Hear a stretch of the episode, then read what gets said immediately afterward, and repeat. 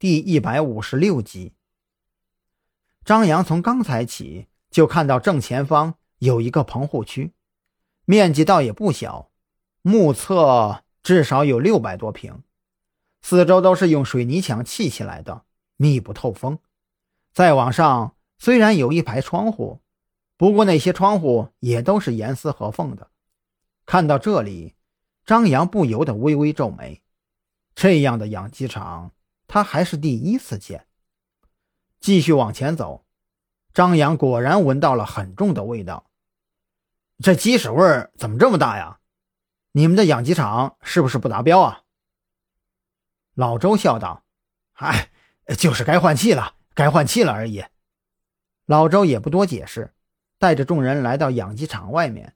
用钥匙打开了门，大门一开，好家伙，直接熏得张扬和王啸天连续倒退了好几步。这空气中弥漫的酸爽味道，一般人还真是享受不了。我说老周啊，你倒是把窗户给打开呀！这里头味道这么大，这鸡能活吗？王啸天捂着鼻子的胳膊，似乎不愿意再拿下来了。老周走进去，没一会儿就拿出来两个厚厚的口罩，你们把这个戴上就好了。来来来，我们进来看。张扬和王啸天跟着进去，穿过第二个房间的时候，他眼角的余光注意到那间房间的墙壁上贴着许可证。老周的养鸡场明显是正规的，可是进到里面，他越发的不懂了。这鸡舍。显然是有定期打扫的，地面上即便有鸡屎的残留，可也都是极少的。看得出来，现在距离上一次打扫的时间不会太长。这么大的空间几乎是完全密封的，上面的窗户也都是卡死的，根本不可能通过开窗来换气。只有屋顶最上面好像有一些通气孔。但是对于这个地方来说，远远不够啊！张扬心中已经有了计较。我的妈呀，这里味道也太重了吧！这些鸡能活下来，还真是顽强啊。不过看起来倒是挺干净的。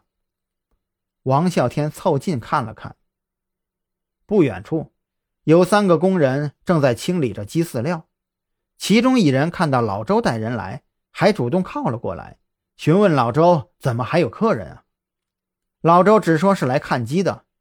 那人又审视了张扬他们一眼，扭头去干活了。这些鸡都不错吧？老周跟在张扬和王啸天身边。哎，确实啊，我这里味道啊啊是大了一点，但是卫生达标啊。而且这些鸡宰了啊，谁还在乎它死之前的味道啊？只看卖相的话，似乎还不错，就是不知道炖熟了以后啊会怎么样啊？王啸天话有所指，老周马上会意：“嗨，你们两个呀，大概也不愿意在这个地方多待。这样，我抓两只鸡回去给你们炖了，这一只啊我们自己吃，另外一只啊你们带回去给你们的老板。”王啸天当然求之不得，倒是张扬。多少有点质检员的样子，多转了一会儿，还特意靠得很近，似乎再看鸡饲料究竟是什么东西。这个地方啊，有很多话不方便多说。张扬自己看，发现了什么也不跟王啸天解释。